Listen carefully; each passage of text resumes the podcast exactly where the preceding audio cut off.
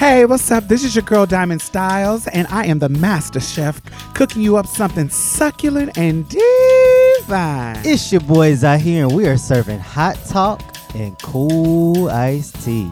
And I'm Mia Mix, here to set the tone and make sure the mood is right. So come on in and get comfortable.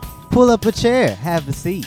You can even take your shoes off. Wait, not if your feet is down. Oh, hell no. Welcome to Marsha's Plate. Time has come for you to be the change you want them to be, yeah. No more running around filled with all hypocrisy, yeah. It starts from the inside, it spreads wide, and everything will be alright. Just know that it will be alright. It will be alright. It will be alright. Yeah. It will be alright. Oh, in the morning.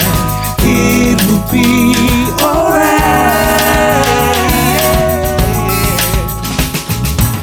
Yo, join the conversation. Hashtag Marsha's Plate.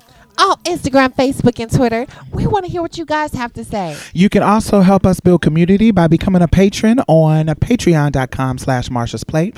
By contributing to this podcast, you help us continue our powerful work to change culture one episode at a time. So let's get started. Hey, what's up, y'all? Hey, So, you look very festive. Like this is giving me very much so. I've been invited to my boyfriend's holiday dinner. We're about to go eat. oh, Yeah. I feel cute today. I feel cute today. I went out to um, this restaurant called Perry Perry's, and it was good. So I felt, I felt cute today. Thank you. You look cute. I'm I'm definitely, going to, I'm definitely going to nobody's Thanksgiving in the middle of COVID pandemic uprising.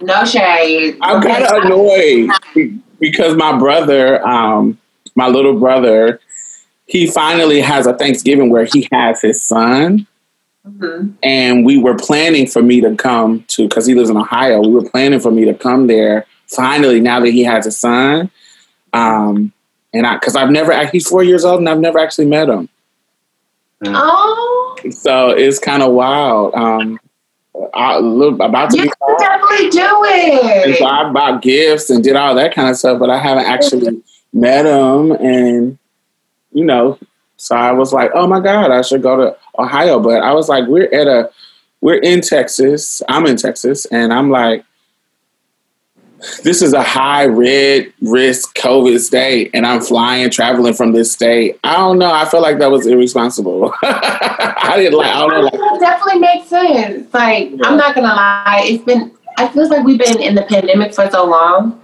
and I've I've really gotten accustomed to like just like the move of it, and I haven't like I've seen people around me, but we're not. We don't live in a rural area where we don't have access to you know um, hospitals and care like that. So we're not seeing people um, pass away left and right, like the smaller communities, rural communities are. mm, But I think because of that, I've kind of like, and I'm not saying that it's not happening. Um, I'm just saying just because it um, specifically in my life, because of because of the navigation of um, just my life now, it's been really, really kind of how can I say it?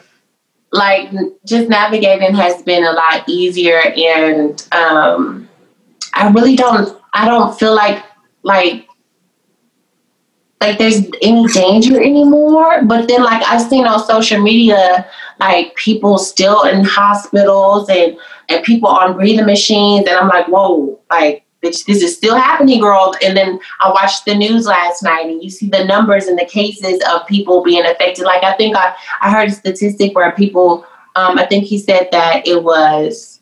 Um, it was a big statistic where like every minute 15 people are dying from coronavirus that's how that's how bad it is right now so it's like oh my gosh like this shit is it hasn't went away she's still here well, it's a second wave. You know what It's a second wave. right so i'm like i i think I, in a way what i'm trying to say is I, I became oblivious to it and um, like I definitely had a wake up call because I just started thinking about like traveling and holiday stuff as a trans person and um, how, how to navigate that and didn't think of coronavirus, but then bitch, it definitely was awakened last night. Oh no, I was. I've been when I started seeing around the election, like right before the election and all that kind of stuff. It was like peaking back up, like it was dropping, and then it was peaking back up.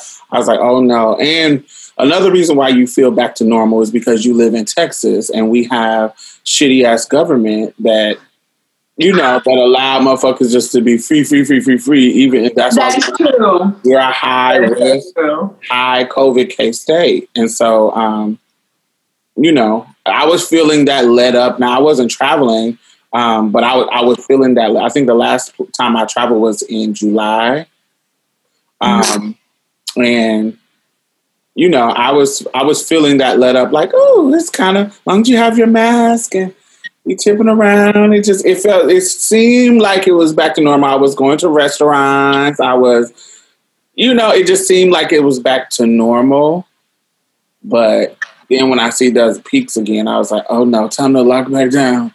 Boom. And I was like, no, I'm not going to do any kind of Thanksgivings. I'm not going to do any of that. I'm just going to, you know, to be, be responsible and lock down and that. So that's where I'm at. And it's kind of during this time, it's kind of down because it's holiday time. I know. This is when you get. I was literally thinking about that, Diamond. Like asking you, were you guys going to do like the Friendsgiving? Yeah, we used to do it, but it's like now they trying to do it. I'm not. I'm like, mm, I don't know what's been going on. So, what do y'all think about the vaccine? Are y'all are y'all willing to take the vaccine? Um, after after some people tried for me, you want the trial people to go with. yeah, go ahead. Yeah, see. After the first one, but see, I don't. I'm the type of girl. I ha- I don't even do um flu the shot. flu shot. I did her one year and got the flu, and I was oh that's all, bitch. That's a lie. Never again. the flu shot don't work, so I'm like. Sometimes you do get sick from the flu shot. Sometimes that's, that's nauseous. Yeah. I'm not here for that. That's my lane. I'm not doing that. That's stupid. How I'm trying. I'm in a healthy spot. I take something to not catch something and have to go through symptoms of being sick. No, fuck that. that. Imagine that's what happens with the flu shot. What the fuck's gonna happen? What's the side effects of the coronavirus um, shot? If baby, listen, you probably have diarrhea, a little catch of a you know sneeze here and there, bitch asshole might fall out girl, all types. I hope not. All types of symptoms you ain't never heard of. Bitch, sneeze, your brain comes through the motherfucking t- parts of your brain coming because you know that's how they do the little test. I'm just saying. I hope not. That's very vivid. I'm just, I'm, I'm being, I'm really being extra, but I, I, I, I would think that it would come with some symptoms and hopefully not the worst. And I don't want to be the first wave. I'm not coming through the first wave that Michelle put it in our hormones. Like, let the trainees, let the confused ones have it first. We'll put a little mix of coronavirus, anti-coronavirus with their estrogen and their testosterone blockers. You really want to be a man, no? no, no, no.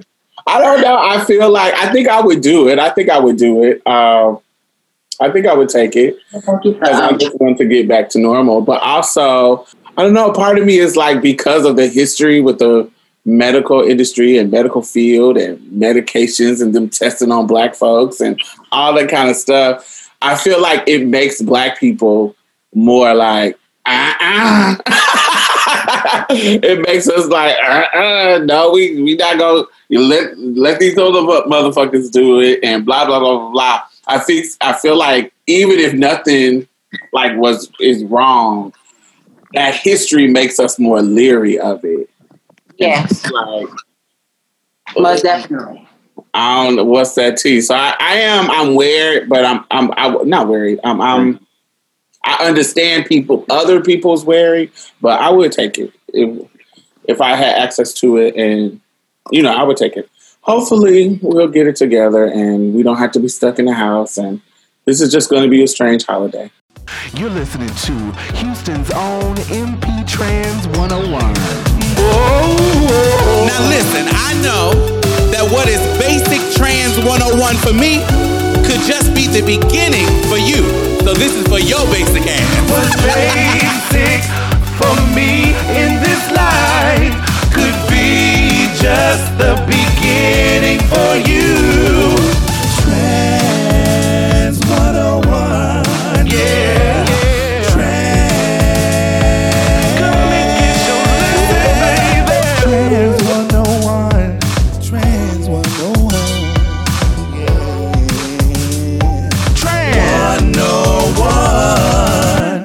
It's quite apparent more than any other time that I remember in my lifetime that votes matter. votes matter, particularly when we're talking about organizing and policy changing on a local level. Votes matter. So I think it's really, really important for us to take the time and talk about Georgia's runoff that's happening in January, January the 5th or 7th, somewhere, or first week of January. Yes. The dates that are important currently is the 7th of December and the 14th of December. Because the 7th is the last day that Georgians, is that how you say it? Georgians? Yeah. It's the last day that y'all can register. So if you was like one of them people, oh, I'm not gonna vote. Oh, I ain't I ain't worried about that stuff, and you want to get in the game now. Now that now that we see how close this race was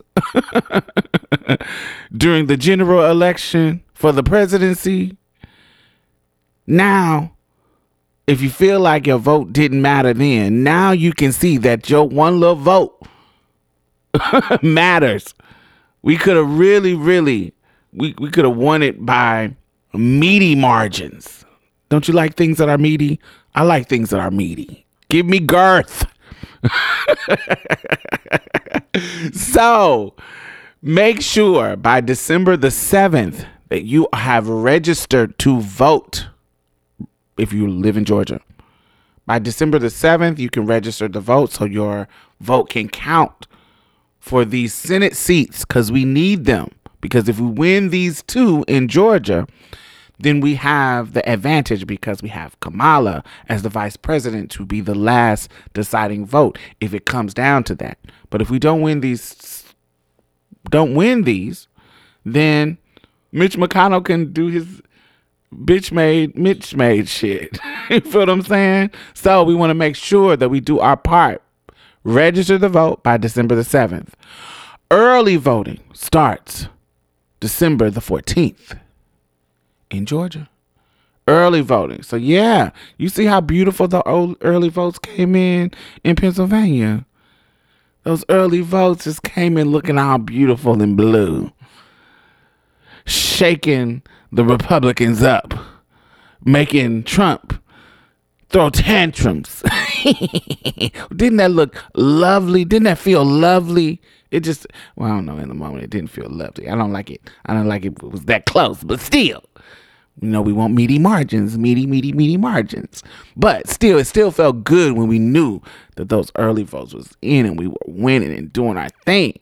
Yes, yes, yes, yes, yes, yes, yes. So, December the 14th, early voting starts so that you can take your butt and plan and early vote and get it out the way. So you ain't got to wait till January the 5th and stand in lines and all that kind of stuff. But even if you got to stand in line, you know how it goes. Georgia, y'all know how it goes. Y'all know they play to try to play them games. Also, make sure you right now today go check.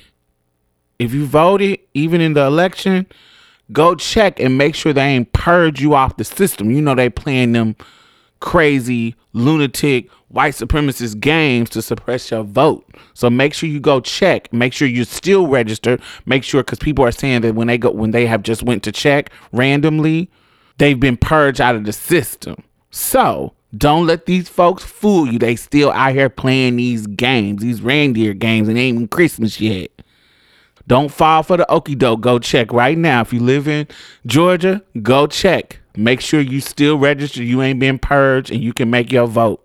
Make sure. December the 7th is the last day to register. December the 14th, early voting starts. And the first week of January is when the. It is actually, let me go look just to make sure while I'm talking about dates. Yes, January the 5th. That is going to be the definite the definite day to vote, but you can early vote the 14th. Got it? So make sure you're planning, register on the 7th. So the 7th is last day to register, the 14th early voting started, and the 5th is the last day to vote. So make your plans. Georgia, come on. We got to get this. And this is important. Why this is a part of Trans 101 is because when we trying to get these policies passed, we need the Senate, bitch.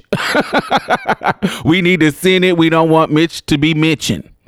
You get what I'm saying? And we want to make sure that we got the House in our favor, we got the president in our favor, we got the Senate in our favor. You feel me? Right. So uh, we are invested in Georgia doing their thing so we can have the majority. Right? Right. So that's why it's important. How y'all motherfuckers and we know we got a ton we talking about Atlanta. We got tons of listeners in Atlanta, Georgia. Honey, we're a queer podcast, of course. so we want to make sure we're doing our part here on Marsha's Plate to let you know to get out and do your vote, do your thing. And we appreciate you for supporting us. But now it's time to support us in this way. Go ahead, register to vote, do your thing. Y'all, y'all did your thing for flipping it blue. I love y'all, but we, we got we got some more twirling to do. Put up the dukes. All right. this is Trans 101.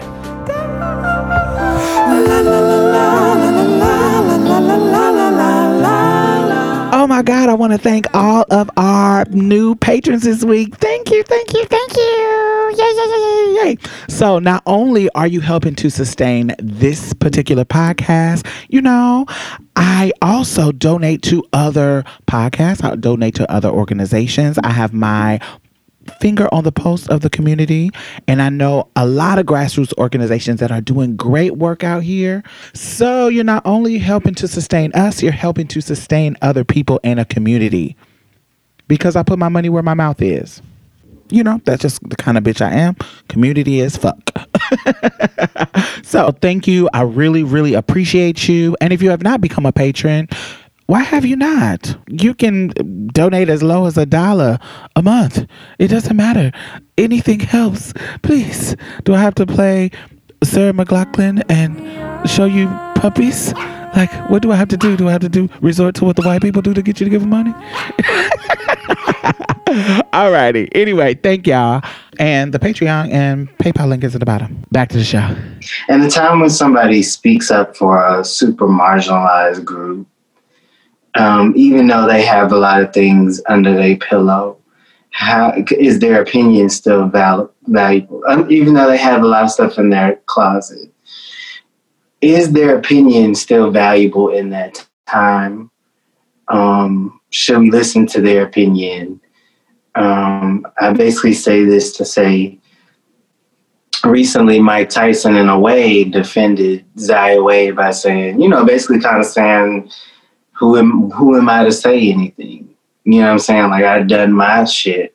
Who am I to judge anybody? And um he was defending Zaya Wade um as far as Lil Boosie's remarks. Um when Lil Boosie commented on Zaya Wade's transition. Um if you don't know he said, it was a lot of problematic stuff and um you know, he was talking about a child's genitalia, and he's known for doing that.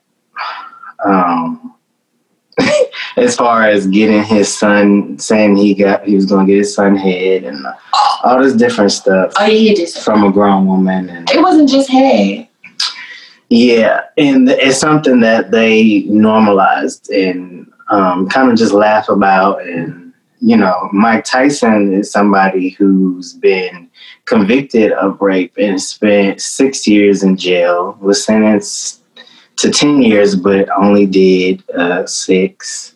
Um, he's Robin Givens, who he used to be married to, um, said he used to abuse her. He used to have bad temper tam- tan- tantrums, and he's he's had a lot of cases, not cases, but he's had um, he's been accused of doing drugs and all types of different things. So, in that moment, knowing that most cishet men, especially in the media of that status, it's not been common that they've spoken up, especially somebody like him who's been who has a, a record of being violent um, and upholds masculinity in a way, you know, like to do a sport like boxing where it's literally violent.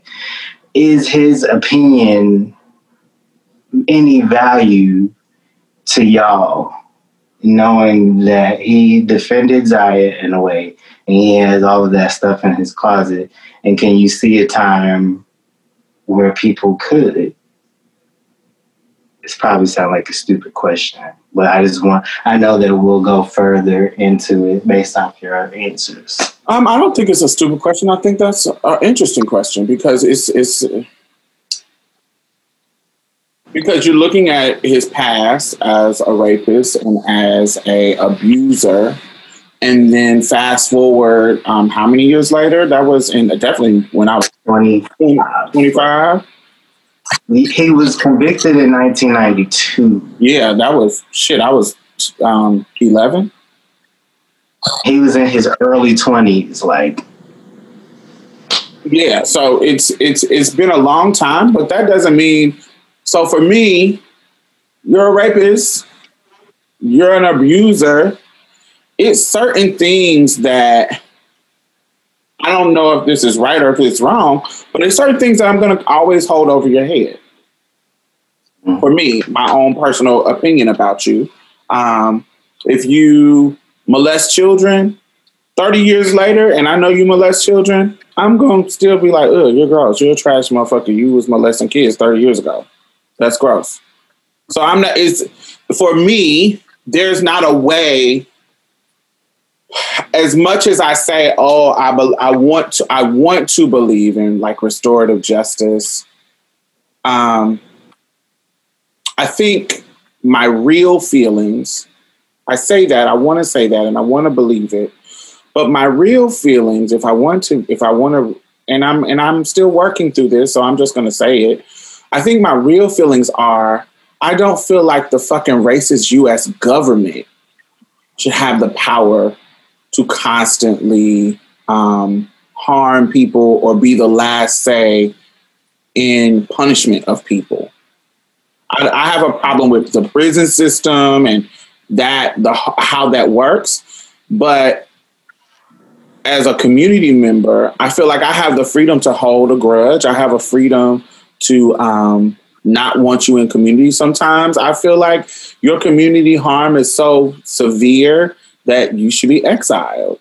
You shouldn't have platforms. You shouldn't be in the spotlight and a star after you abuse women and rape women. You shouldn't have Mike Tyson shouldn't have a podcast that Little Boosie should go on. Do you see what I'm saying? Like he shouldn't have a podcast that a platform that he is celebrated. I just I don't I don't think that that's right, but I can't control that. Do you see what I'm saying? I can't control that. He did uh, based on the rules of society. He paid his debt to society. He went for six years and now he's out. So, you know, I don't think rapists should have platforms. I just don't. And so, but that doesn't take away from what he said to Little Boosie about his commentary about Zaya. And so his commentary wasn't really affirming her. He actually agreed with Boosie. This is what Right. he said. He said, I actually mm-hmm. agree with you, right? But check this out. Who the fuck am I to say anything? Who are you? What happened to you that made you think you can comment on somebody else's life? I used to think that I could make a comment about somebody else's life, but who the fuck am I? And little Boosie says, My mother told me the same thing that you're telling me right now. But I said it and I stand on what I said. So he's not really defending her. He's just saying, I may I agree with you, but it's not your place to say it because that's not your business. That's not your child. That's not, you know, that's not you. Do you feel what I'm saying? That's it's not you, it's not and it's none of your fucking business. And so while I agree with that, he's not actually defending her because he's actually saying I align with you. Right. You see what I'm saying? So I don't even take it. I'm not giving him some kind of credit, like, oh my God. away. No, you weren't. You said I agree with you, and I and I fundamentally think that that's wrong. And so, but I do agree that it's not your fucking business. It's not your place to say it. Who the fuck are you? You are fucking criminal as well. You have you are trash. You basically um, a pedophile. You uh, a fucking whatever. What it what it is? You're enabling pedophilia when you're trying to get your son's dick sucked by old ass old women and adult women when they teens and all that shit. You are trash too. So you ain't got shit to talk. You ain't got shit to say to me about a moral compass and what is right and what is wrong. You're a fucking trash. So for me, both of them are trash. you know, both of them are trash people having a conversation about a 12 year old child. And one just so happened to be saying something right in the sense of, it's not your business and it's not your place. How dare you? That's how I feel about it. How you feel? I, I did feel a little bit of joy. Um, the only because only because I understand um, the way um, like even though I want society to operate the way I want in my in my mind of liberation for trans folks and for equality for everybody, and specific, specifically equality for for black femme bodies or black femme people. Um, I understand the hierarchy of it. So like him, like, but because everybody isn't as educated or open minded to see to see what we just to see what you you and Diamond just described about um like like like the type of person he is and go into depth about like break it down the way he did to to people who literally especially men to men who see like violence and establishing their way through manhood by um, dominance and and um, reputation they see that as, oh my gosh, he's this epitome of what we see as a man. And he's actually bold enough to say, hey, chill out, basically. Basically, just chill out. And Boosie do nothing. Like he didn't, of course, he didn't rebuttal because of, of the platform that he's on and Mike Tyson's reputation within manhood or that space that they operate in. And then you could almost, it almost seemed as though like a mentor talking to a um, disciple, not a disciple, but a, um, you know, somebody uh, uh, below them, like, and I could see how that impact that com- the, their community, as well as how how I see what he did with his platform and how it impacted their community. Because because because Tyson's platform is so legendary within their space that he can trump all the bullshit he said because of where he stands. So that that's where I seen it from. Because sometimes, like, I try to look at it through their lens and how it can benefit us. And I'm not saying that we're not doing that. I'm just saying that I, I understand both everybody's perspective on it, and I, I and like how how small it is as well. No, I see. Sense. I see what you're saying because you're how I'm taking what you're saying is because of the status that Mike Tyson has it's it, he can he has a message that Boosie can actually receive, and the people listening to him he can actually receive because of the status. He's somebody who is deeply embedded in toxic masculinity culture or his image. Maybe not him particularly. I don't know what's going on, but he is one of them people who, in the past, Tyson had become a symbol of this society's attack on black men. In the same way of Clarence Thomas, in the same way of R. Kelly at one point, in the same way th- th- over the, my lifetime, these are the people: Clarence Thomas, R. Kelly, Mike Tyson, um, who else? Michael Jackson. Who? Michael Jackson. Michael Jackson, Kobe Bryant. All these men, what they have in common in my lifetime, I don't know about any Bill other. Cosby. Bill Cosby. Bill Cosby, Bill Cosby, definitely, absolutely. These men, because of their um, transgressions, there is a sector of men who, no matter what we say or what they do, they're going to blame their downfall or their accountability on us attacking men because that's how patri- patriarchy protects itself. Men not believing that their greats can be trash. and so they are more invested instead of dismantling patriarchy and dismantling um, rape culture and dis- dismantling anything that harms people on the lower spectrum. Um, they they're more inclined to believe, oh, this is just an, another black man that they're trying to take down. This is like they like they can't be flawed, but this is they're just trying. And he is one of those pinnacle people in the culture that is, you know, there's people who didn't believe that he raped Desiree Washington. There are people who didn't believe that he beat um, Robin Givens. There are people who don't believe that. And so that stuff isn't real. He just got caught up in this imbalanced justice system. And they threw the book at him and gave him 10 years, even though he didn't do that shit. What the fuck she go to the hotel for? All that bullshit. They're going to be drugged them up and and so somebody like him having a platform, because you know, at the end of the day, when black men get held accountable, they don't just get, honey, they can come back from that trauma. Clearly, he's one of the examples because clearly he has a rape case and abuse case, and here he go with a whole podcast and weed business because he got a whole weed business and da da da whole luxury shit that he has. You know, he's revamped and re um, branded himself into this this thing. And so only black women who get canceled stay canceled. like um Chrisette Michele. That that's one example absolutely.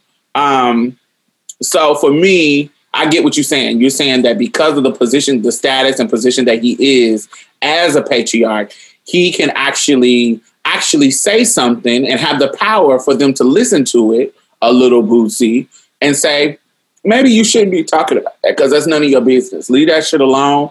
Talk about something else. And so next time something happens with Wade, maybe little Boosie might keep his mouth shut or other people might keep it. I'm not saying maybe that that guaranteed, but somebody like you said with the level um, of masculine um, imagery and positive masculine imagery and whatever that is Within their patriarchy. within their patriarch, right? Mhm. He might can be effective in saying, "Leave motherfuckers alone. That's none of your business." Yeah, I can see that. I can see that being legit. I think so too. I just Unfortunately. But yeah, you know, I just I just feel like um you know, do your work. If that's a part of the cishet niggas work to tell people mind their business.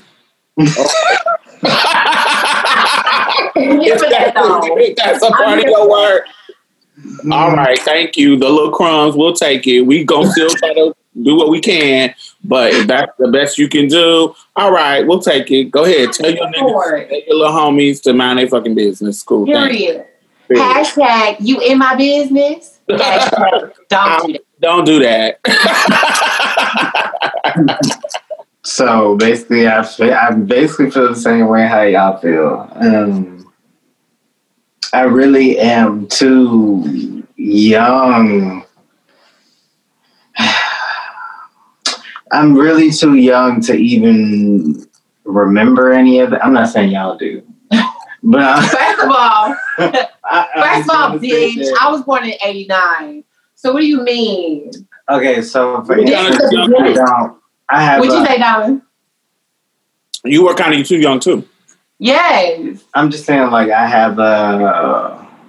I know all these That things. you bitches are old and, and what else? I'm just, I'm just. I'm saying First of all, go ahead. I'm done. I'm just playing. But first, uh, basically, I have a disconnect from him, anyways. But as a trans person, knowing that, why are you out in my mouth? I'm trying to be attentive and I'm be, I'm caring. I'm you know I'm letting you know that I'm paying attention to to you. I'm giving you my undivided attention. Like earlier, I was on my phone. I felt like that was a little disrespectful. So y'all want to let you know. like this. Yeah. but I just want to let you know that I'm paying attention. That what you're saying is important. That's what. You're late for that. Find it. Let me find it. What's my, where's my phone at? Okay, but anyways, let me be serious. All right, so basically, I'm I have a disconnect from. I'm pretty sure there's people that really feel it, like older folks that really feel it, like when they remember all that stuff going on, and um, as far as with Mike Tyson and his cases, and um, but as a youngster from the outside looking in, you know, me just knowing about his legacy and stuff, I feel like um, it not in a person that's not very informed of, of all that happened to the point where I have to look up everything to realize, you know. But only the first thing I know is only his legacy and what these men uphold. And as a man, you know, looking at all that, I just focused on the positive in that situation in that moment as a trans person too. And I just felt the joy and let myself just dwell on that. It's not like a ooh like euphoric feeling. It's just like um finally somebody on this that is kind of publicly on a large platform calls that out. We need to mind our business. Like who am I?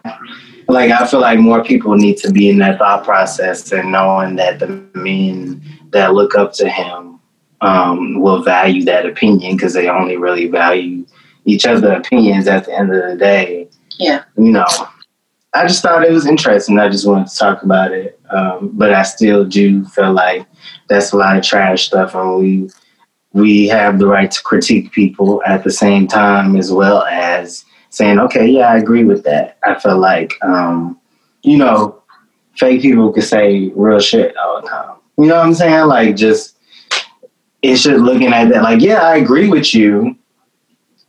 I agree with you, but I'm not, and I'm not going to disregard everything you said, but still don't really fuck with you like that. And I might fuck with your work or, you know, things that you did. Like, I'm a person that could not acknowledge that and not just, say, no, I'm not listening to nothing you say. It sounds stupid, but it sounds kind of weird, but that's how. No, I don't get you got me until like I can fuck with your work and not fuck with you. Well, I do. I am a fan of his athleticism.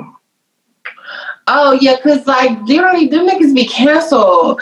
I I erased that whole like I love I love me some Benji Boosie, but like all that back two back two light skinned bitches kissing in the back seat, all that's deleted out my my playlist.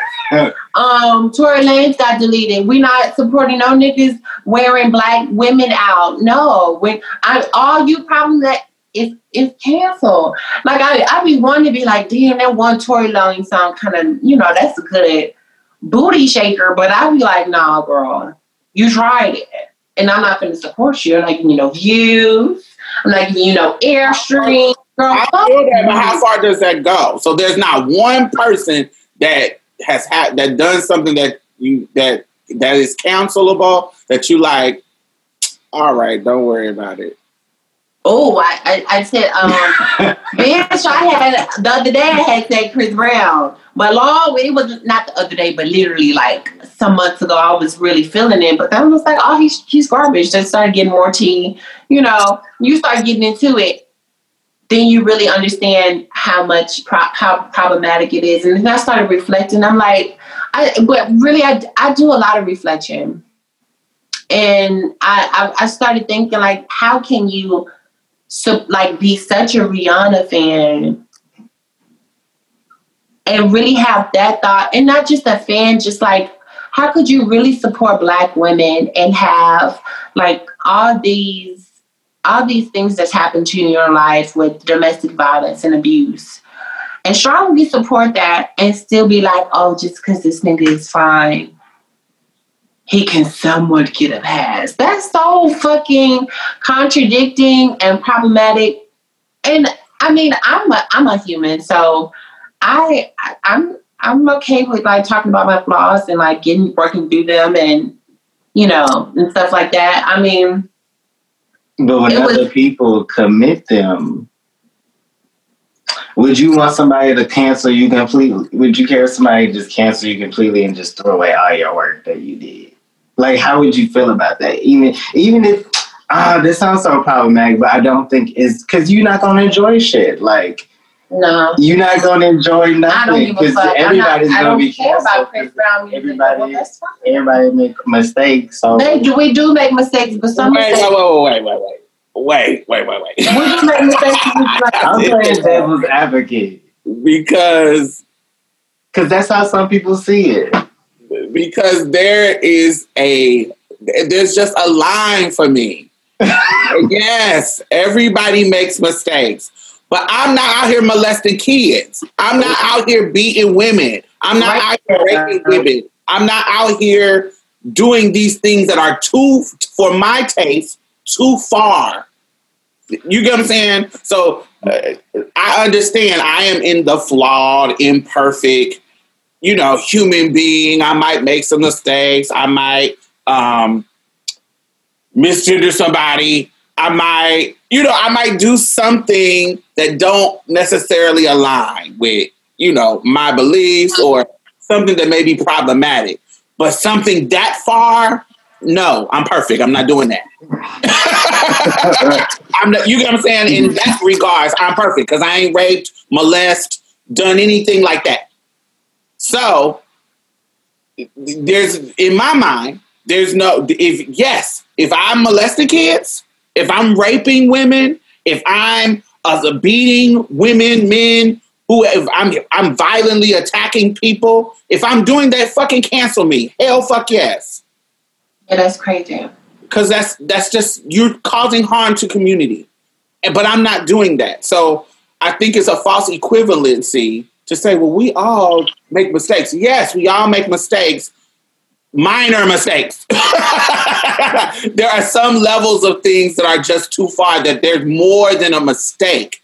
There are they are a vile act of violence to community, Yeah. not just a mistake. Right. And so I don't want to equate some, you know, some, you know, minor mistake that we might make to shit like that. And so yes, for me, so uh, I guess I, I ordered some Papa John's um, the other day. So that has been that's like on was on my list, like um, Chick Fil A because they supported Trump and they they support right wing shit and blah blah blah blah blah. I didn't really fuck with Chick Fil A like that anyway, so canceling them wasn't really hard for me. But I love me a old nasty thin crust, well done pepperoni, ground beef, Papa John's, Chicago cut. That is my sickening. That is my favorite pizza. So I had me old pizza from Papa John's the other day. I felt guilty while I was eating that bitch a little bit, but it was so delicious. so that, yes, this is just political stuff that it doesn't align with me, but I'm gonna eat this mm-hmm. little pizza. Y'all ain't gonna get no more coins from me for a while, but right in that moment, I needed that little pizza. So I might be hypocritical in that sense. But when it comes to somebody's art, something I love, I grew up on R. Kelly. There are songs on R. Kelly's um, discography that hold wonderful memories for me. Wonderful memory for me, especially around my sexuality and people being tender to me in a sexual way and intimacy, healthy expressions of intimacy his music was the sound some of his songs were the soundtracks of those special moments for me in my life in my teenage years growing up 12 play album it, it just was one of those it was the soundtrack of it so i care about that music but Right. that type of harm is too far for me where it's just too far. I can throw your. It's not worth. This shit ain't worth me mm-hmm. aligning with you and making you money and giving you. Yeah. And Cause I usually get triggered when I hear like songs from like Yeah, people love who Cosby. have crazy stuff. Like when I hear like when I hear R. Kelly, like my ears be basically be like, "Bitch, who's who's playing this? Turn this shit off!" Like I literally feel that way, and I, like I, I feel that way every time I, with Chris Brown music, with uh Tory Lane music, with um just stuff that's triggering that I know like what these people have done that's so vile because I really think about that. Like when you put yourself in um, other people's predicaments, it, it it it helps a lot because I know that a lot of people can relate to being um, robbed at gunpoint, but I definitely can, and I know how severe and how crucial and how how mentally, uh, emotionally that can affect you with PTSD and all types of things. So, like, if if something like that happens to somebody, I can immediately connect to it. And I think sometimes when people can't connect to it, or if they if they don't see it um, like close to them, or they never went through it, they don't they don't know how to respond to it, or they don't they almost have like um, a cold numb. shoulder to it. Yeah, a cold shoulder, or or numb, like you said.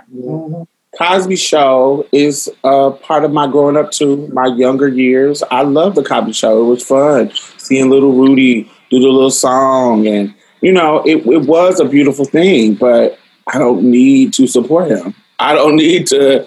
I don't need to support Cosby. You are a, a community predator to me.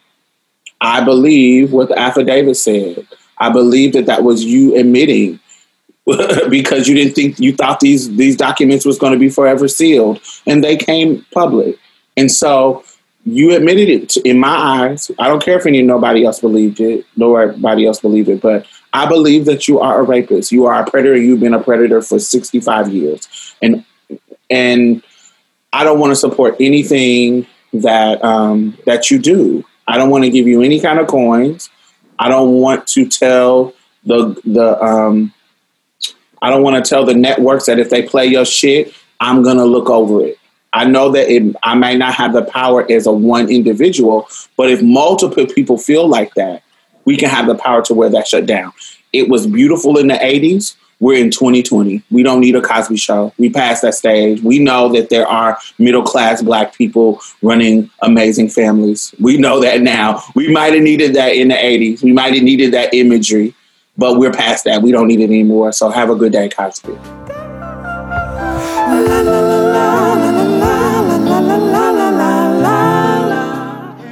Whenever like we go to care providers and stuff people really don't have a lot of information about us. So if we're having issues that go on with us we don't have like the proper care or people aren't trained how to um, respond or um, or navigate around us um, as far as conversations like what could be triggering for a trans man what could be triggering for a trans woman. So um, my topic today is um, about um, trans men who have abortions. And um, Let me say this before you go into that part. Another thing, somebody not trans men, um, no, I'm sorry, not trans men, trans men um, specifically, trans men and non binary people. trans masculine people. Yes. And non binary. Yes. So, what you just said about them not knowing how to navigate us, I can imagine that somebody who may not be trans inclusive, they might listen to that. And I hope you're learning something from this show. But um, I want to reiterate when we we are a small group, so somebody could say, of course, they don't know how to navigate y'all. They're not coming in contact with trans people that much. Y'all are just a small group. Y'all want us to change our whole situation for y'all little small population. They say that like that all the all the time. Mhm. That's trash. That is a trash mindset because there are multiple small groups that has nothing to do with sexuality, gender identity, um, if you look at um, African Americans, we're only probably like 13% of the population in America. Being a small group don't mean shit about care. There are people who you need to make buildings accessible for just because they're in a wheelchair. That population might be small, the people the, the people who are in a wheelchair. But you still need to make that building accessible to them. And you're not gonna sit there and say, "Oh God, I gotta make a ramp for these people in a wheelchair." You know, we we walk up steps. Why don't let? Why we gotta change our whole building just to, to accommodate this small number of people? We only got one person or two people coming with a wheelchair. Yes, and you need a ramp for those two fucking people. And so that's how I want you to think when you are thinking about um, when we are talking about making care accessible for trans people when we when when we are talking about how care should be given to a special care should be given to how you speak to us when we come into your office. Um, special care special training should be done to your staff so when they come in contact with trans people, they can care for them because that is your fucking job as a healthcare provider or any kind of service provider.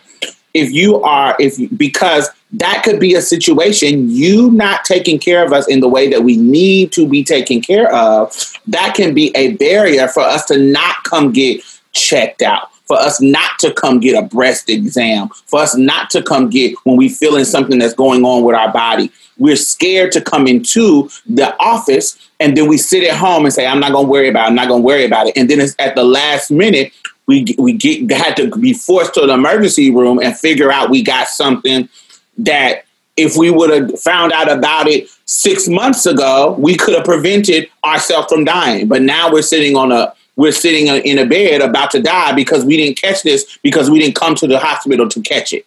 Because we were scared of how you was going to misgender us or we were scared of how you were going to treat us negatively because we were trans or you turned us away because we were trans. Yes this is what if you are in this position where you are caring for people this is what you have to do. There are going to be small individual groups of types of people and it's going to be varieties of that. I don't it's so many that you are going to have to care for. And if you are in a position of giving health care, this is the mindset that you should have. You should be equipped to deal with whatever kind of client comes into your location, your facility. Period. That's what I wanted to say. Period. Like, because there's been so many times where I went to the hospital. Well, not the hospital. I've been to a new care provider, and um, the experience was like she didn't know what the fuck a trans woman was, and she didn't she was uh, like her her whole tone changed. Like she was cool at first, but then like she got to like almost like this off putting, like prude, like I don't almost I don't want you to touch me kind of personality. Almost like I was a, like a I don't know, like a fucking alien or something. And you could like feel the tension and the uneasiness it, it made her after I told her I didn't have a period and told her the reason why I don't have a period and talked about getting hormones. And I just like, I left the visit like, okay, I'm not doing this again. Because if like, if this is what I'm going to experience from a care provider, then like, how's my next next experience going to be? Is it going to be like this, or is it going to be worse? And so I, I, I, completely understand, and that's and that's basically what I want to talk about. They, there's a, a, a non-binary person named El Sanchez, and they were crying as the as the. Before I tell this story, this is a trigger warning to anybody. Um, yes. we're about to share a, um, an abortion experience. Um, so, yes, cut it off or fast forward. Um, El Sanchez was crying as a as the nurse held their hand, um, and the nurse said, "I'm sorry. This is always really hard for a woman." At that moment, Sanchez wasn't crying for emotional consequences of getting an abortion. They were crying because of the physical pain. Um, And then they began to cry even more. Both the nurse and the doctor performing the procedure continued to misgender them, ignoring their instance that really they were fine and no, they didn't need their boyfriend. so um, this was um, Sanchez's second abortion, but for their but for their first, this was their first since coming out as non-binary. The first time, you know, I didn't get emotional at all, but this time, you know, because I'm the, the doctors is misgendering me, they're forcing these heterosexual gender roles on me, making me feel even more erased in the situation. So it becomes even more emotional for me. So I wasn't crying about, oh my God, I'm getting an abortion. Oh Lord, this is so hard. No, I'm crying about that I'm in this situation that is hard, first of all, physically hard, but I'm also dealing with transphobia. I'm still dealing with you misgendering me. I'm still dealing with these things because, you know, you can't look past, you haven't been trained past cis heteronormativity. And so the rest of the article is going on to talk about creating a new model for um, reproductive justice that's a little bit more inclusive in how we talk about people. Um, and we have to deal with how people have this ingrained way of thinking about gender, and we got to break that down. This is a part of the work that we are doing with Marsha's Plate, with the work that we do in community. Um, you know, we got to think outside of man and woman, baby. I know that's the norm, and it's going to be really hard. But we got to think outside of that because it's it's more people out here. And that's exactly like that's why I brought up the um, the training that I did with the T Fund organization in Dallas, Texas, um, because a lot of like a lot of people know that that there's a, a certain way that you need to refer to us and navigate us.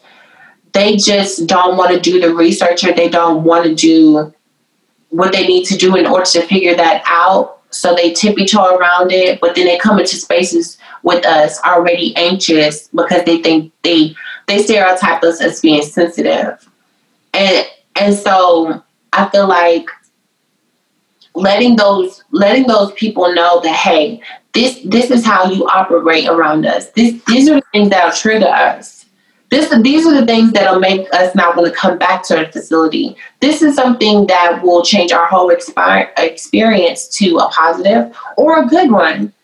Then it's important for you to know like each different type of person within the LBGT community. I do I do want to let people know that I I not only focused on trans women, I really tried to focus on trans men and and non-binary people and intersex people because especially intersex people because they they are so erased like we like i don't even remember the last time i've, I've seen articles like specifically on intersex people and i i, I believe in trying to um like talk about those those small parts of our community that are, are erased. And I, I, I really think it's important for uh, health officials, if you really feel like you, that's why you got into that career, like you wanted to help people and that that's your whole mission in life and things, then help all people, not just the people that you feel like align with your your social politics or respectability politics.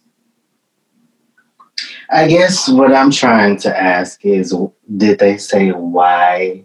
Because you said the title of the article was Why I Didn't Tell the Doctor I'm Trans Before My Abortion. Did they say why they didn't tell the doctor before? No. That was just the title. Well, if you don't tell them, of course they're going to misgender you. I mean, but what if you're non-binary? Well, you tell them you're non-binary. Not that that's always going to work, but. I guess I'm just confused. Let me read this. They actually do. So Orion says, I was definitely not, it was definitely not something that I ever brought up with my doctors because it seemed like it was needlessly complicated hold on, let me repeat that. So one of the people in the article named Orion Rodriguez, they say that their first abortion, he opted not to disclose his trans identity. It was definitely not something that I brought up with my doctors. This is what he says. It was definitely something that I did not bring up with my doctors because it seemed like it was needless it would needlessly complicate things. Mm. Since then, Rodriguez has struggled with getting medical professionals to respect and acknowledge his gender identity. Practitioners often use the wrong pronouns when referring to him, and in one case, he was called a young lady while receiving care, even through his medical, even though his medical charts noted that he was trans. He said it was very discouraging to realize, yeah, I'm probably right about not disclosing there was a reason why I just didn't talk to my doctor about my gender because it wasn't I wasn't receiving medical treatment for it. It's not worth putting up the fight, and I wish that that were the case. So, so he seems like he didn't want to talk about it because it was more complicated. I'm just here to get an abortion. Do the fucking abortion. I don't need to get to. Te- I don't. I don't want to teach you about gender identity. I don't want I don't want it to turn into this big old thing. I just want you to do my abortion. Gotcha.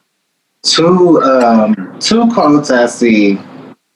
It says if you're trying to make the conversation neutral, people think that you're doing this sexist thing where you're not including women, Sanchez says. But when we're talking about these medical things, or equity, we don't want people, including cis women, to be defined by their ability to reproduce or defined by their body parts.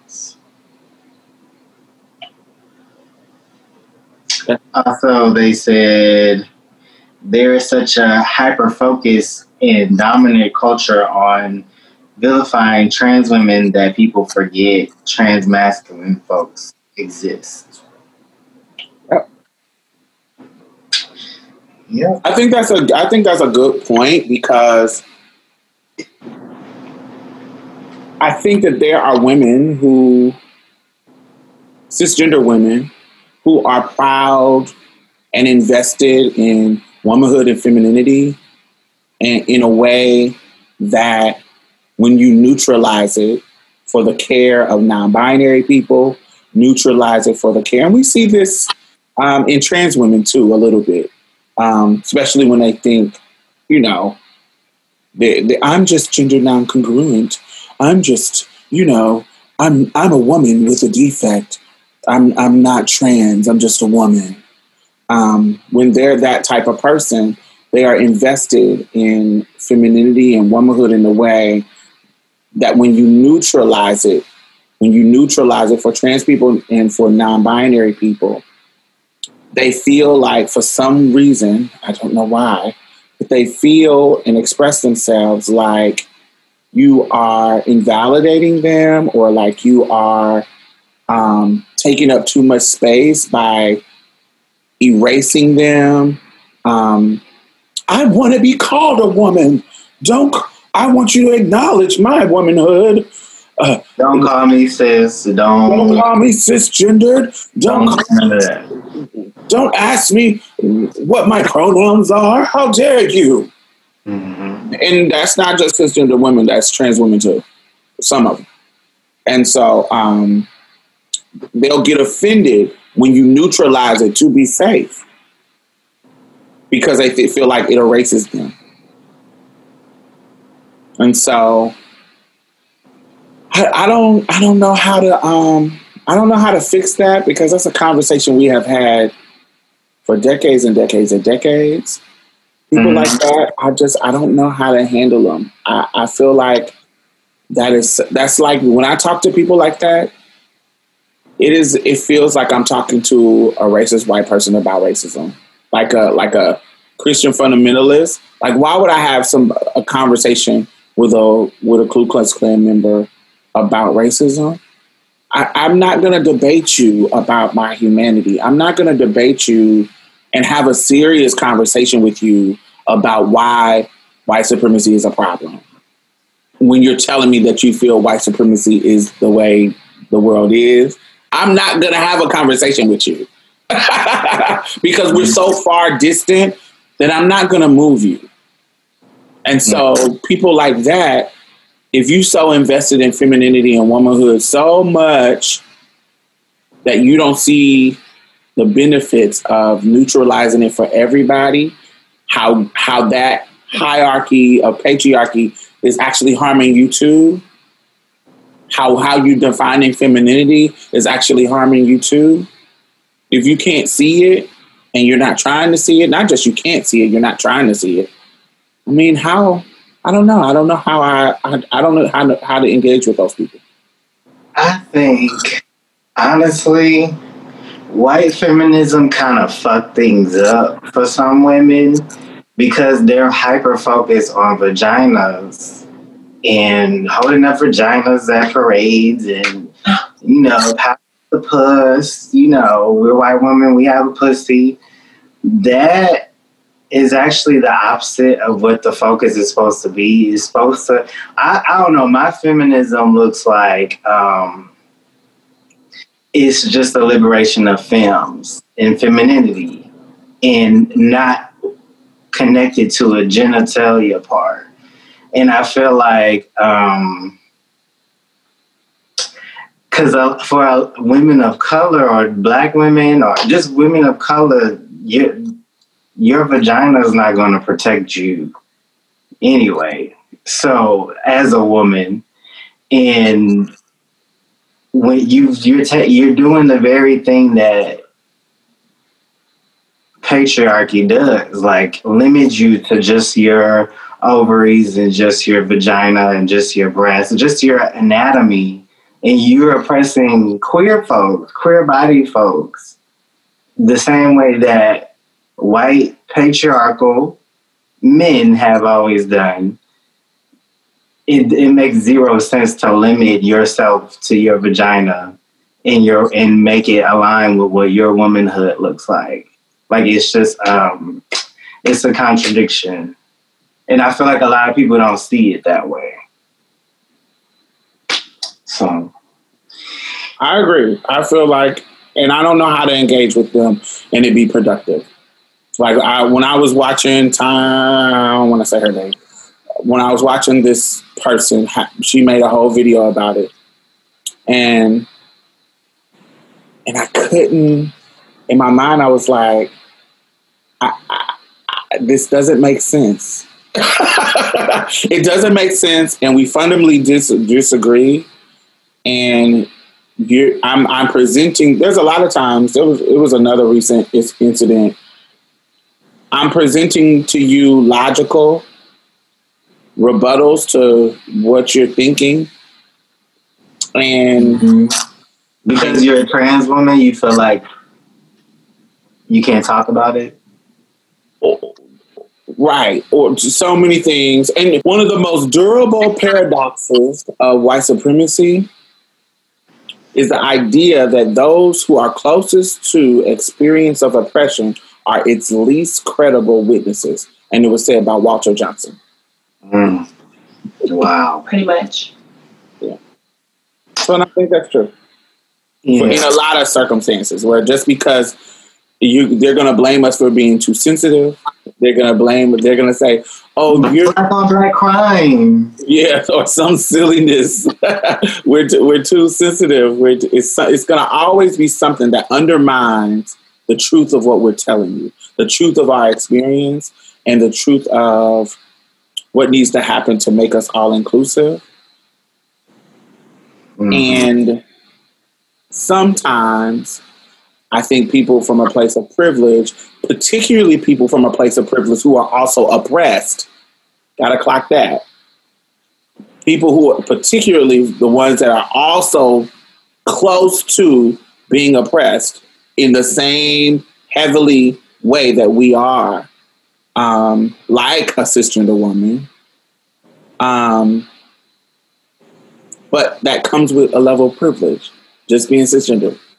And so um, sometimes it's hard for them to see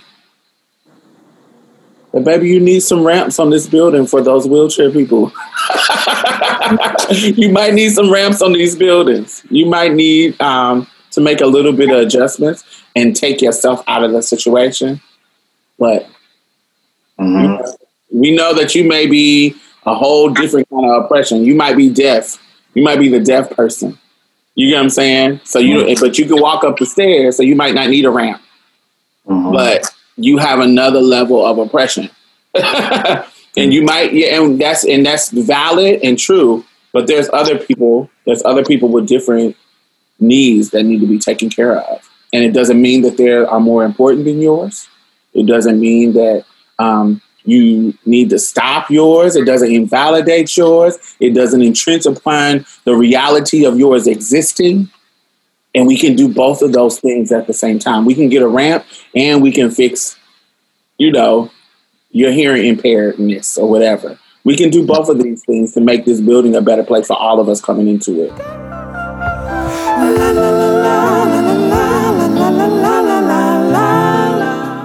My topic is Candace Owens and Harry Styles. Have y'all heard about what's going on with that? I haven't heard anything about what's going on about it. I'm pretty sure it includes a photo of her with with a with a whack ass hairdo and bad contouring and uh, that motherfucking ponytail. I bet you she got that ponytail with that that bang to the side. No, she doesn't have a ponytail. She has her Yeah, she look normal in that picture. her normal split end tresses hanging down. A dry, Oh, okay, she did the split ends. the my dry and split, the dry hanging down split ends that she normally Put on has. the legendary split end tee. Uh huh. She has that. So this that, so Candace Owens again um, n- commented on Vogue magazine's um, cover shoot with um, Harry Styles, right? You see? So Harry Styles on Monday, he um not on Monday, Harry Styles has a cover shoot for Vogue where he is he's in dresses and he's in skirts and he is you know in these gowns and things in in the in the photo shoot. Very androgynous. So yes, and one of the things that he says is there's so much joy to be had in playing with clothes. I've never thought too much about what it means. It just becomes this extended part of creating something, he said. So Candace responds to Harry Style being in these dresses and gowns in, in Vogue with that she is tired of and concerned about the feminization of our men. And Candace Owens is not the only conservative black woman. I'm sorry, no man, girl. Is this the white man we talking about? Yes. Oh, her husband is a white man. Yes. Oh, okay. But no, it was the our men part that had got to me. Go ahead. Okay, so you know, that's, I don't want to make this particularly about that. I really want to break down. So I really want to give a little bit of history of America. when we talk about the feminization of men, we have to talk about the toxic masculinization of men. How far are you going back though, Diamond? We traveling back in time? Yes, we are. We're traveling back to the early 1900s. Let, let's talk about it. So, in the early 1900s, there was this thing that happened based on um, the economy and the rise of consumerism when it comes to industry, when it comes to money in this country. Okay? There was this image that started to come out of this strong, white, manly man. Okay? It's just, and it comes out in various ways. One of the things that was happening in the economy is that there were these people who were in industry.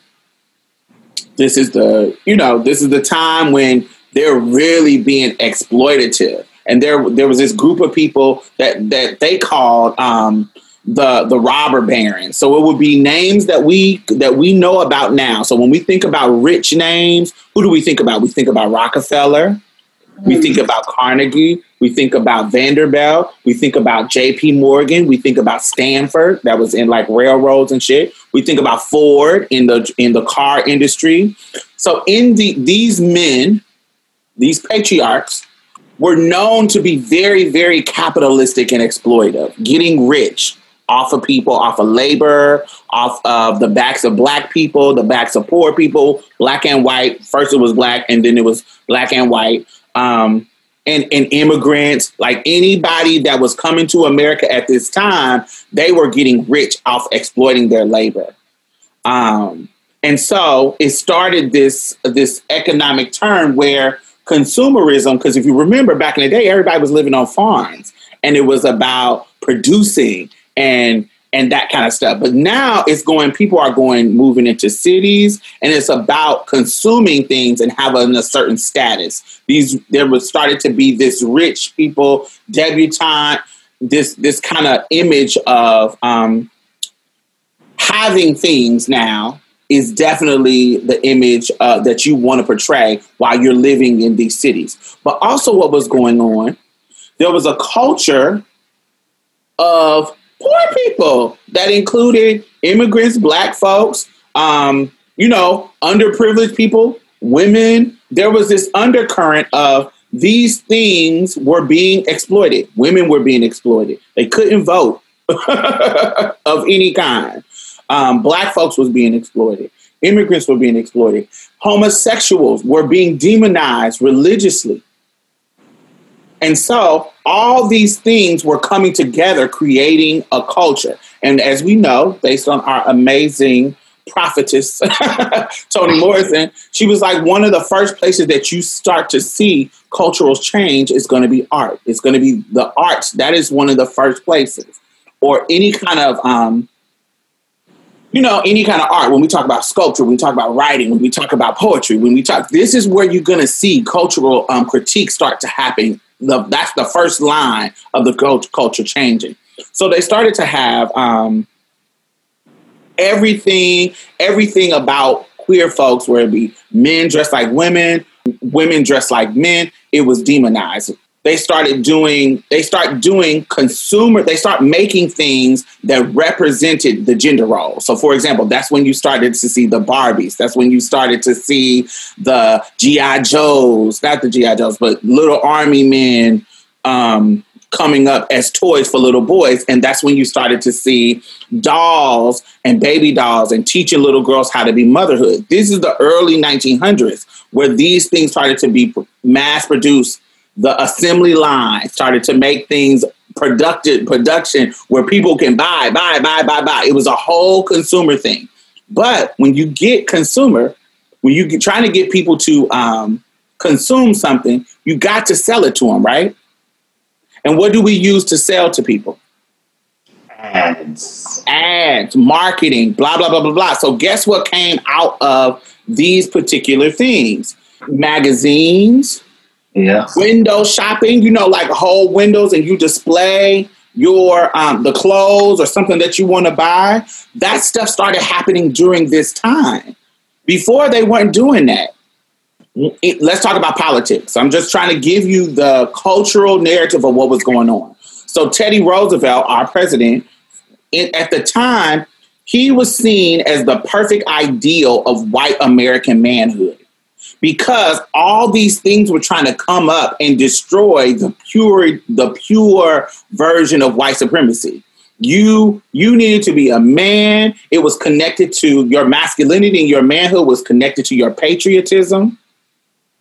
It was it the whole thing about a young vibrant male was also connected to the efficiency of your mind and your representation representation of being white and so all those things was connected. And so because these things on the bottom level was coming up to attack it, whether it be miscegenation, like mixing with black people, whether it be the homosexual, whether it would be women trying to come up and vote and get more equal power with us, these things are attacking us. So for us to keep the social purity of whiteness and uphold upholding it, we need to do that by all means. And so the goals, the things that they use to be able to do that is censorship, Jim Crow, lynching, sanitation, um, any kind like suffrage, um, even socialism. Like when they brought, brought the New Deal in to be able to protect their um, to protect their industry so they wouldn't go down. So, and one of the tools that I really want to talk about is eugenics. We know what eugenics is. It's them believing, them trying to stop us from making babies, not just black people, but anybody who they saw is weak, who they saw is not close to the white race.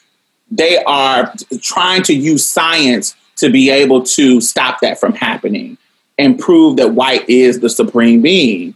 And so during that time, all these images start to come up. When we talk about Paul Bunyan, y'all know her, that's a fake character, but Paul Bunyan, he was a masculine lumberjack man representing white manhood, big chest.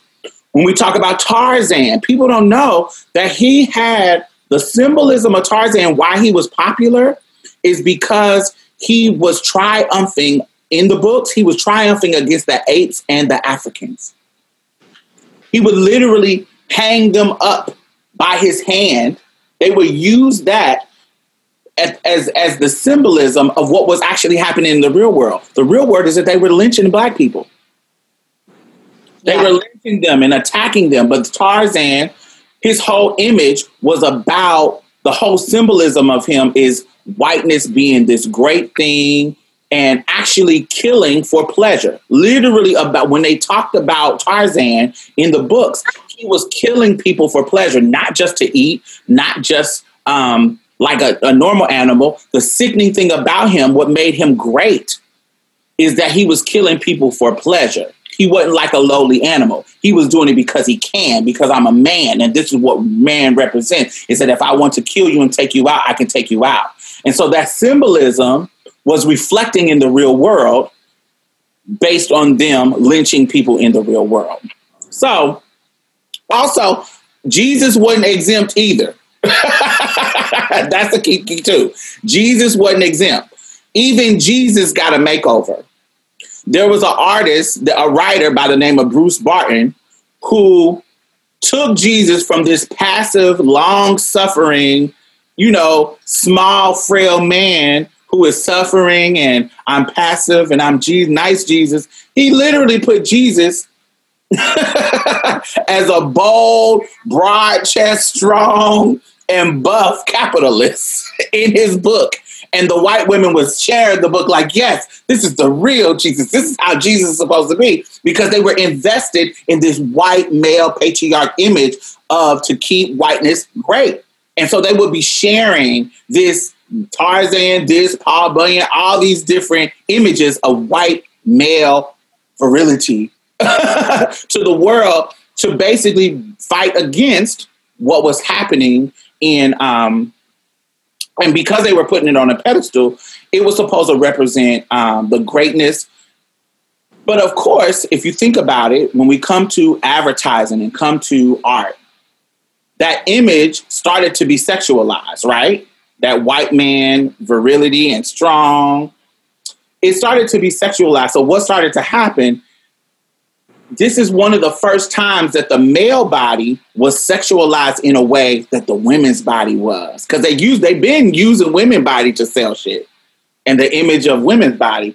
But this is the first time that they started using the male body as an image to sell something in consumerism.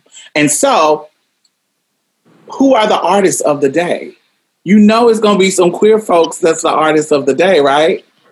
So what they didn't know is the the men that they were hiring to do this artwork, to do this advertising in the same that way that we see Vogue doing their advertising for certain things, mm. they were gay men. They were gay men artists, and so they were making some of these images that they were creating were created by gay men. There was a uh, there was a, a, a figure called the Arrow Collar Man who was like this business white dapper man that everybody shrouded as this perfect specimen of like even white feminists who were eugenists who didn't like black people, they would be saying, This is a perfect specimen. Even Teddy Roosevelt, this is the perfect specimen of white male manhood. but they didn't know that this image was created by a gay man and he was made after his lover. He was literally drawing his lover.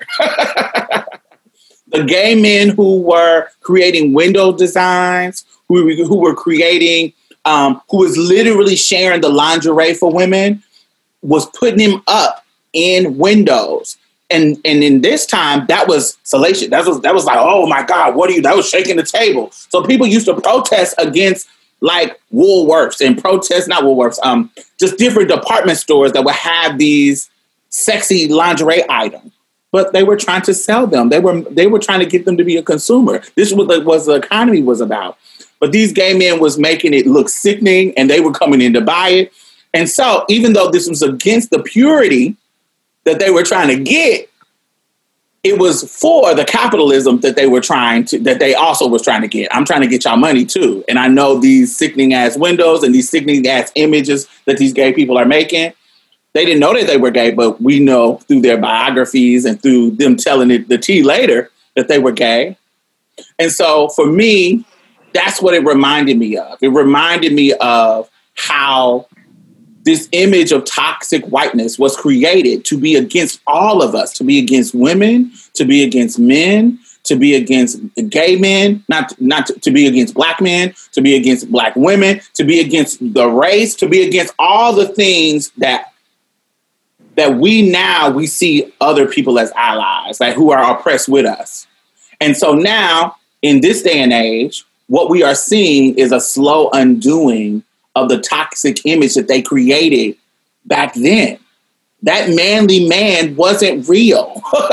that manly man was to, was created to be against homophobia. It was created to be against blackness. It was created to be to prop up patriarchy. That's mm-hmm. what it was. And so anybody who are the the bottom tier of those of those oppressions, we are what we are seeing is that they're undoing it. And she is just somebody, just so happened to be because we're a little bit more free than we were in the 1920s as a black as a black woman. She's just a black woman that's a little bit more free. And so trying to be a white woman and she's aligning aligning with these conservative values. So she thinks she's doing something special, but all she is doing, Miss Candace, is just aligning with this already toxic white image of manhood.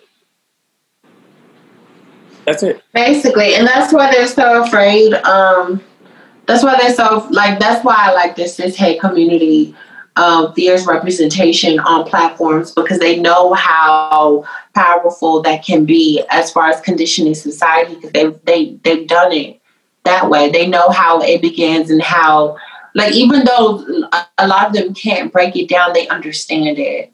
Mm-hmm. And so they feel like it's conditioning um, society because there have been there's been people who use use platforms in a negative light and it's been successful in cha- changing people in society. So um, I completely agree with you. Like as far as um, her trying to align herself with um, the way she thinks um, will get her in a better light or make her more adjacent to um, white supremacy.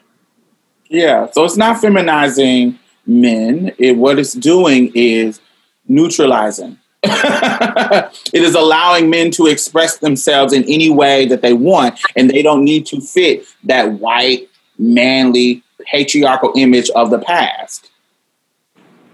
Mm-hmm. And even on a, even, a, I mean, a black man did it first. Okay, as a black man, as a black man, I'm already knowing that other black men are looking at Harry Styles like, oh, whatever, that's what white people do.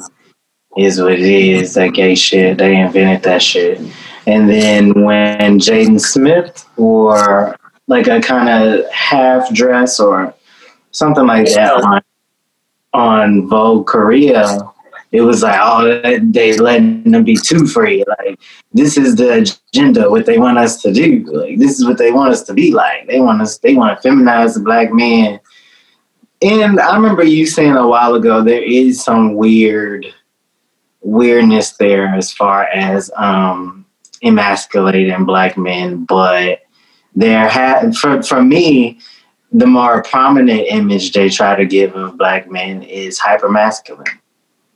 And I want people to understand when you're talking about emasculating black men, that language is rooted in homophobia. Right. But but I want you I want you to not confuse emasculating black men with white men pushing you out of patriarchy. White patriarchy. I think that that's what they sometimes confuse.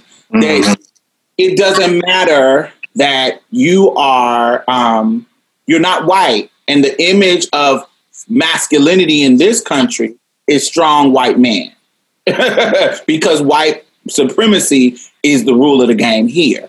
So you, yeah, you got this stereotype of having a big dick. You got you you you you you seen as this strong animalistic. You bigger, you're better. You um you know, you're you're more athletic and blah more blah. Violent. But I still make the rules, and I'm gonna push you out. I'm gonna do whatever I can to demean you. Mm-hmm. It's not necessarily I'm uh, uh, emasculating you.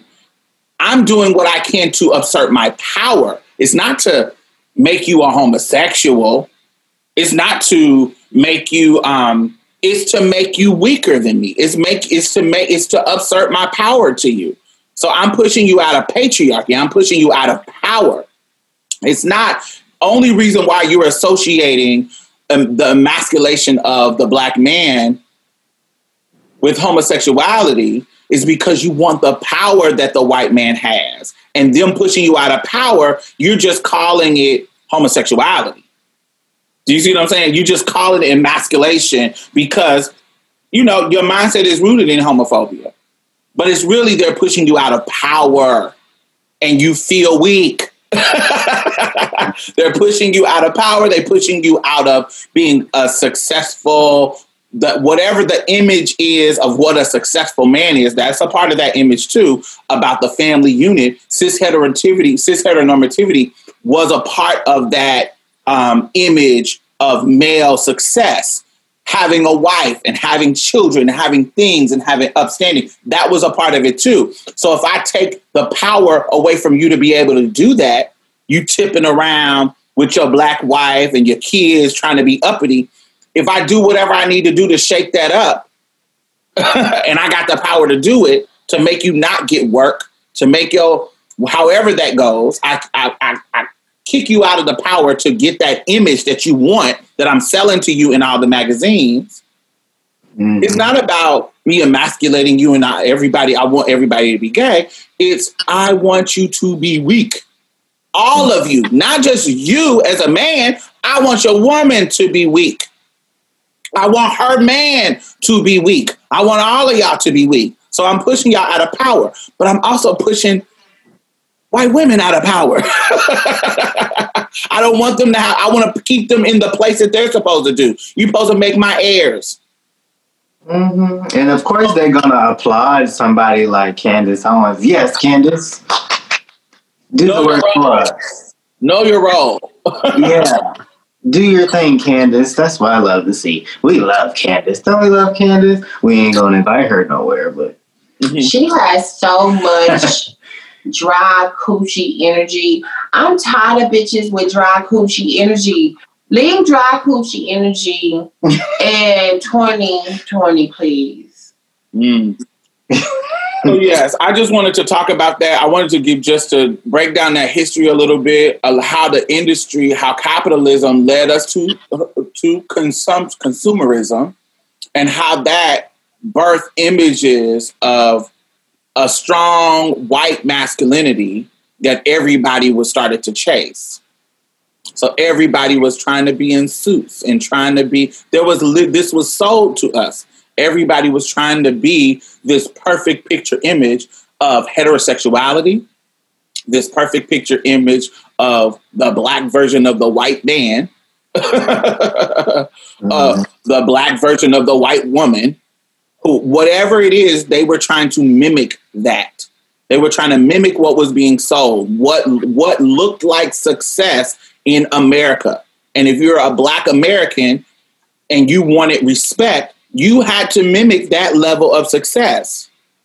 And of course, they're making rules with Jim Crow and gerrymandering and whatever to keep you in certain parts, to keep you out of their bougie area. they're they're they're utilizing their power to not let you get to those levels. But that don't mean that black people weren't trying to mimic. They weren't trying to mimic the images in the art that they were seeing with Teddy Roosevelt. We just broke down how the confusion between them them thinking that masculinity of uh, a black man is them being gay versus them a white man basically wanting a black man not to have power. And that's the feeling that they think that the lbgt community is creating because they feel that we're, we're having some type of uh, ally to white supremacy which is which is just uh, all these theories is weird, but there are people who actually think black and white like that and pass that information on from the, ignorant to every ignorant person that you can think of. Because I hear that same conversation when I talk to a lot of black people within the community. They they say that we're aligned with um, with white supremacy and pedophilia, and we have our own agenda, and we're a bunch of confused, weird, mentally disabled people that need cures. And why haven't we seen other people than just, you know, therapists? We need medication to like.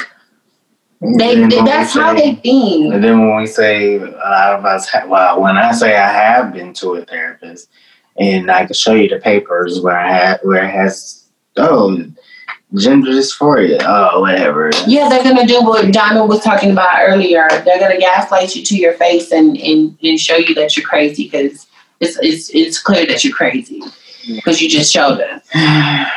Yeah, I don't even engage with those people no more. Yeah. Just like how they don't care to learn about us, sometimes I just don't give a fuck about learning what they what they talk about either. So about educating them. Yeah. yeah.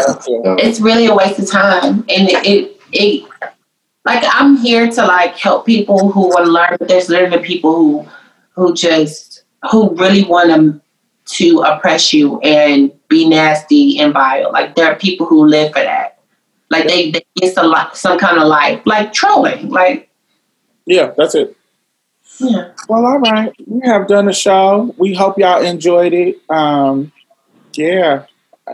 Stop listening to the Candace Owens. She's- Oh no, right? No. Stop Before we giving go- these. Huh? Before we go, um, I did want to mention Asia. Um, she she was murdered this week. Um, she was 22 years old. She was murdered on the Southwest. She was found um, um, with bullet wounds uh, on the side of the road.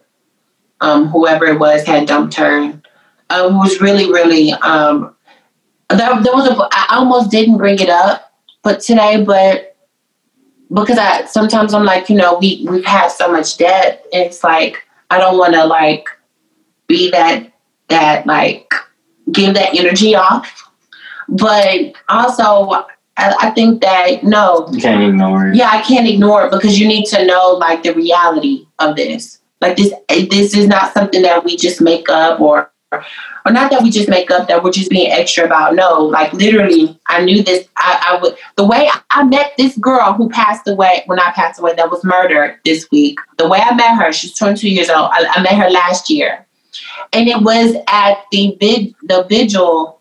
The uh, vid, the vigil vigil right the vigil. I always mess that word up. But the vigil of her, um, one of her best friends who was murdered, and her body was dumped on the the side of the highway in a vacant parking lot. And that's I met her at her friend's vigil, trying to console her at the back of the room while everybody is trying to talk like talk about ways that we can as a community um, stop the trans deaths and and it's just like it's just mind blowing. It, it's just mind blowing. Yeah, so we had a murdered trans woman by the name of Asia Foster. That's who Mia is talking about, and that's ironic because I was there with you at that vigil for um, Tracy, and just to have her be there about her vigil, and now we're gonna have a a vigil about her her death. Eesh. Wow. They're both young. They're both um, like 22 years old. Yeah. So yeah, black trans women are still out here getting murdered. We apologize for, um, you know, ending on a sad note, but that's the truth. That's the reality of the trans experience. That's what these motherfuckers is out here doing, and we're trying to stop it by educating people on this show and the work that we're doing outside of this show. So thank you for listening, y'all. All right. Peace out. Well, that's it. Thank you for coming and getting a taste of Marsha's plate. You can listen to us on iTunes and SoundCloud. Make sure you leave a review because we really need those five stars, y'all. And go like our Facebook page and leave some comments. We will be posting exclusive content every Thursday, so you definitely don't want to miss out. You can also follow us on Twitter and any other social media site at Marsha's Plate. If you'd like to donate or advertise with us, hit us up at diamondstylz at gmail.com. That's diamond, S T Y L Z, at gmail.com. And that's it for us, y'all. Bye. Bye bye. You gonna say bye, Mia? Oh, bye, y'all. Every little thing's gonna be alright. Don't you worry about a thing. Let it be